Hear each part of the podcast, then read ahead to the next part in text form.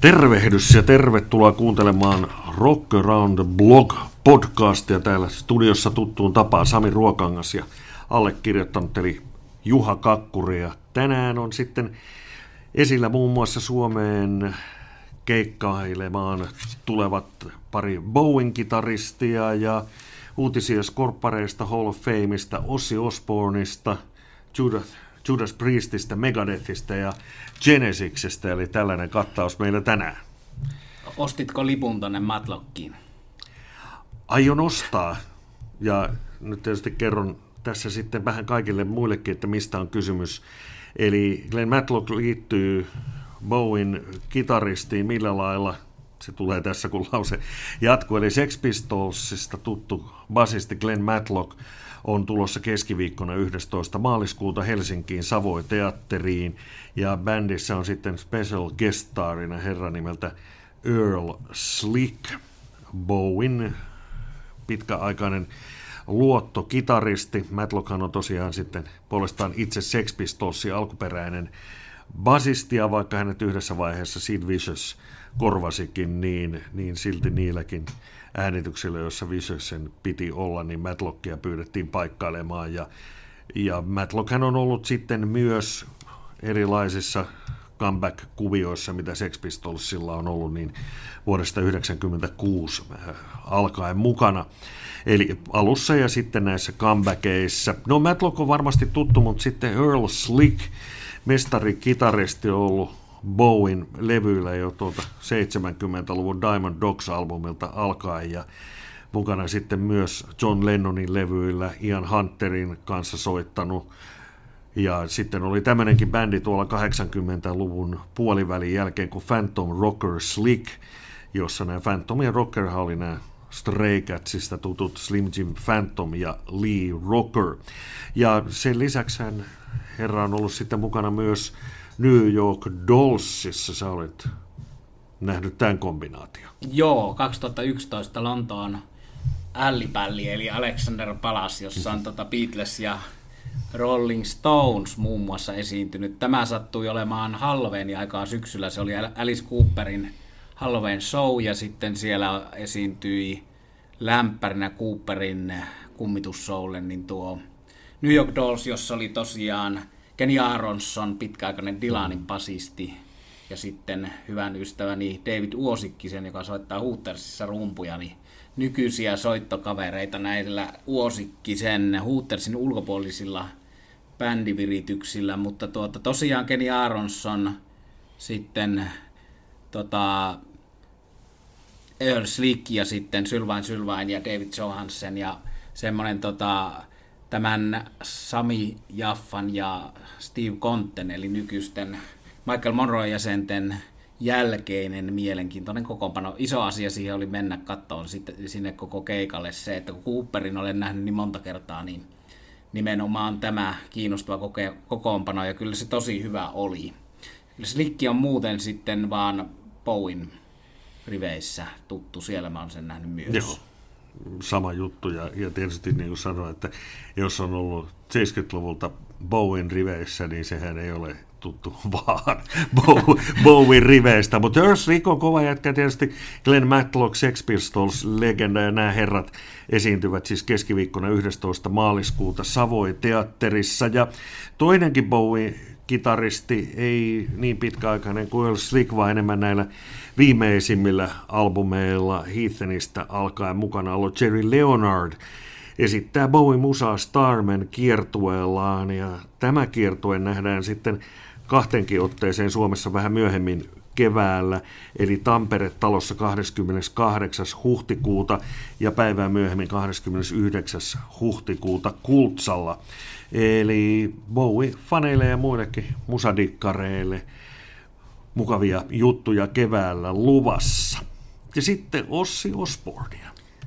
Ikävä uutinen saatiin tällä viikolla, eli Parkinsonin tautia sairastaa, ja sehän nyt ei tietysti sikäli yllätä ketään, että näitä on vuosia lykätty nyt jo näitä osin Euroopan ja Suomen keikkoja, ja tota, siinä on varmasti yksi jos toinen jo päätellyt, että kysymys ei ole ihan tavallisesta flunssasta, että on kyse jostakin vakavammasta No nyt sitten moni on huolissaan siitä, että toteutuuko edelleenkään tuo keikka. Nähtäväksi jää, pahalta näyttää. Mutta lohdutuksen sana, tieto on se, että Judas Priest, joka on siinä osin lämpärinä ja monelle, monelle heavy-ihmiselle ja mille tahansa ihmiselle suuri syy mennä sinne osin keikalle on se, että Judas Priest, joka on hyvässä kunnossa, vaikka siinäkin on ollut terveydellisiä ongelmia miehistössä, eikä ole monta alkuperäistä. Mutta Judas Priest soittaa jo 35. Helsingissä, eli sillä voi varmistaa sen, että se ei jää näkemättä, vaikka osilla nyt sitten Parkinsoni etenisi sillä tavalla, että, että se keikka jää toteutumatta. Mutta Ordinary Man on myös uusi biisi tältä osin tota, tulevalta levyltä. Ja siinähän hänen kanssaan laulaa Elton John ja kitaroi Slash. Mielenkiintoinen kombinaatio. Mitä sanot Juha siitä?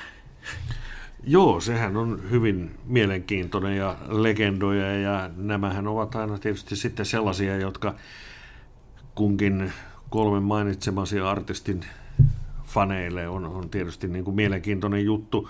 Ja keräilijöille myös, että siinä tietysti on niin kuin lyöty kolme kärpästä yhdellä iskulla, että saadaan levyjä, levyjä sitten eteenpäin, mutta tosiaan tuosta Ossista ja keikasta sen verran, että sillähän voi niin kuin lohduttautua, että niin kauan kuin keikka on tällaisen niin kuin siirretty uusi päivämäärä tullaan julkistamaan otsikon alla, niin niin kauan kun sitä ei ole peruutettu, niin sitä ei ole peruutettu, että toivoa tietysti on.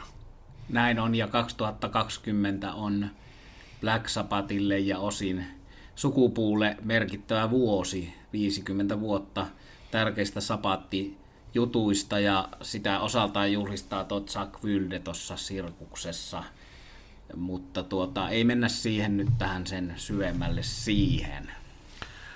Mennään Scorpionsin. Bändin tiimolta kuuluu sellaista uutista, että uusi albumi olisi tulossa vuoden loppupuolella. Äänitykset todennäköisesti keväällä Los Angelesissa ennen Skorppareiden Las Vegas-pestiä. Siellä bändi tulee keikkailemaan heinäkuussa 4.25. päivään ja mukana näillä keikoilla on sitten Queen's Cry lämpärinä, eli skorppareille sitten tänä, tämä vuosi on tällainen aktiivisuuden vuosi. Ja tästähän tuli mieleen, että tänä päivänä aika monet artistit ja nimenomaan sanotaan nämä tietyn sukupolven artistit vetää tuolla Las Vegasissa siellä kaupungissa, jossa on ikuinen vappu, niin vetävät siellä erilaisia pestejä, että selkeästi sinne on nyt tämä, niin kuin sanotaan, suuri rock-sukupolvi on nyt siinä elinvaiheessa, että mennään Vegasiin tuhlaamaan ne, ne loput rahat ja katsomaan tietysti sitten viihdettä. Tästä voidaan jossakin jaksossa jatkaa tästä Las Vegasista tähän laineiden Las Vegasiin. Eli tota, ruotsalaiset osaavat järjestää on Suomen ja Ruotsin välillä, Vironkin välille tota, mitä mainioimpia rockiristeilyjä. Kuten osa teistä rakkaat kuulijat tietävät, mä olin King's Call, eli Phil Lainotin ja Tin Lisin kunniaksi järjestetyllä risteilyllä Silja Kalaksilla, mutta nyt tässä keväällä on jo tiedossa, että siellä soittaa muun muassa Ten Years After – ja tämä äsken mainittu Chuck Sapat, eli Chuck Wilden Sapat kokoonpano Treatment, tämä kova tota, nuoremman polven bändi, että tota, siihen liittyy nyt vähän sellaista Las Vegas-meininkiä siihen laivaan, että, että silloin kun nämä rockiristeilyt siellä järjestetään, niin se ei ole ihan sitä perus risteily karvalakki-osastoa. Mutta palataan näihin risteilyihin ja siihen, mitä siellä esiintyy ja minkälaista siellä on myös myöhemmin näissä jaksoissa. Joo.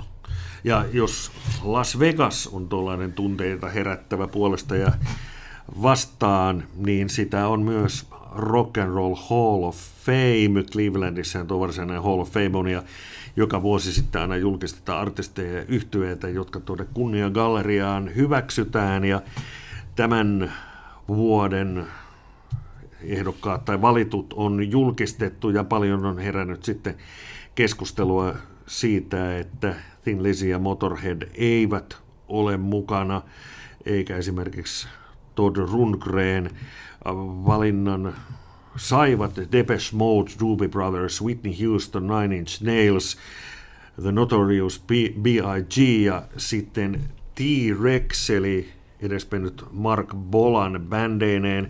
Ja tota T-Rexiä mä kyllä nyt sitten sitä peukutan vahvasti, koska mun mielestä T-Rex on niin kuin huomattavasti mainettaan ja legendaansa niin kuin parempi ja suurempi rockbändi ja suosittelen, että jos tätä kuunteleva ei ole kyseiseen yhtyeeseen tutustunut, niin kannattaa hyvin paljon tämä bändin musatyyli ja glam rock, jota he soitti, niin vaikuttanut siihen musaan, mitä tehtiin 80-luvulla. Ja pari tällaista Ahmet Ertekun Awardia, eli, eli palkinto elämäntyöstä on myös tulossa. Toinen on Irving Azoff, joka on vaikuttanut johtotehtävissä Ticketmasterissa, Live Nationissa, Madison Square Gardenissa ja vetänyt tällaista full stop managementtia.